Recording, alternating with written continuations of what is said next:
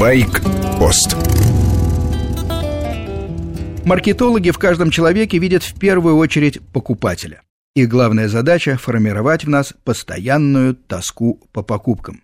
Даже если ваш мотоцикл не старый и прекрасно ездит, вам будут навязчиво предлагать купить другой, всячески завлекая сомнительными достоинствами. Новые инженерные решения появляются нечасто. И чтобы откусить больший сегмент рынка, потеснить конкурентов, производители прибегают к уловкам. Как правило, с модельным рядом меняется только пластик, настройки электроники и добавляются яркие, но бесполезные гаджеты. Для владельцев такой подход только осложняет жизнь. Чтобы заказать для мотоцикла любую мелочь, надо обязательно знать год выпуска, еще лучше ВИН, так как смена модельного ряда никогда не происходит в новогоднюю ночь. Недорого стоит для производителей и переключение режимов работы двигателя – туринг, город, спорт и так далее. По сути, это просто разные программы бортового компьютера, который управляет опережением зажигания и впрыском топлива. Поэкспериментировав неделю, девять из десяти владельцев остальные месяцы и годы используют так называемый спортивный режим. К настоящему спорту он не имеет никакого отношения. Просто мотоцикл становится резвее, хотя и потребляет чуть больше бензина. Лента дороги уходит вдаль с поворотом, лес кончается, впереди поля. Я обгоняю машину и возвращаюсь на свою полосу, уже на поле.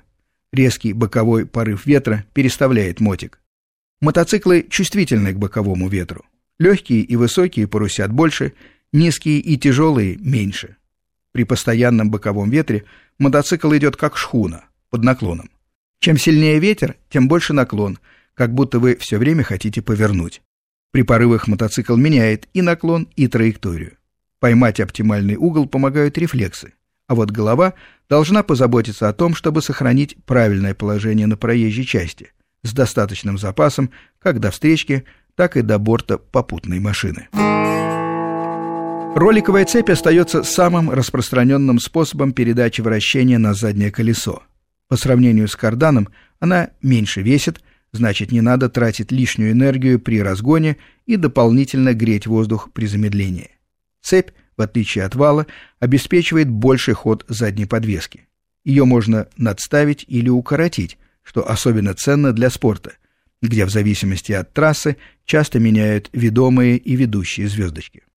Угроза монополии цепей исходит от зубчатых ремней.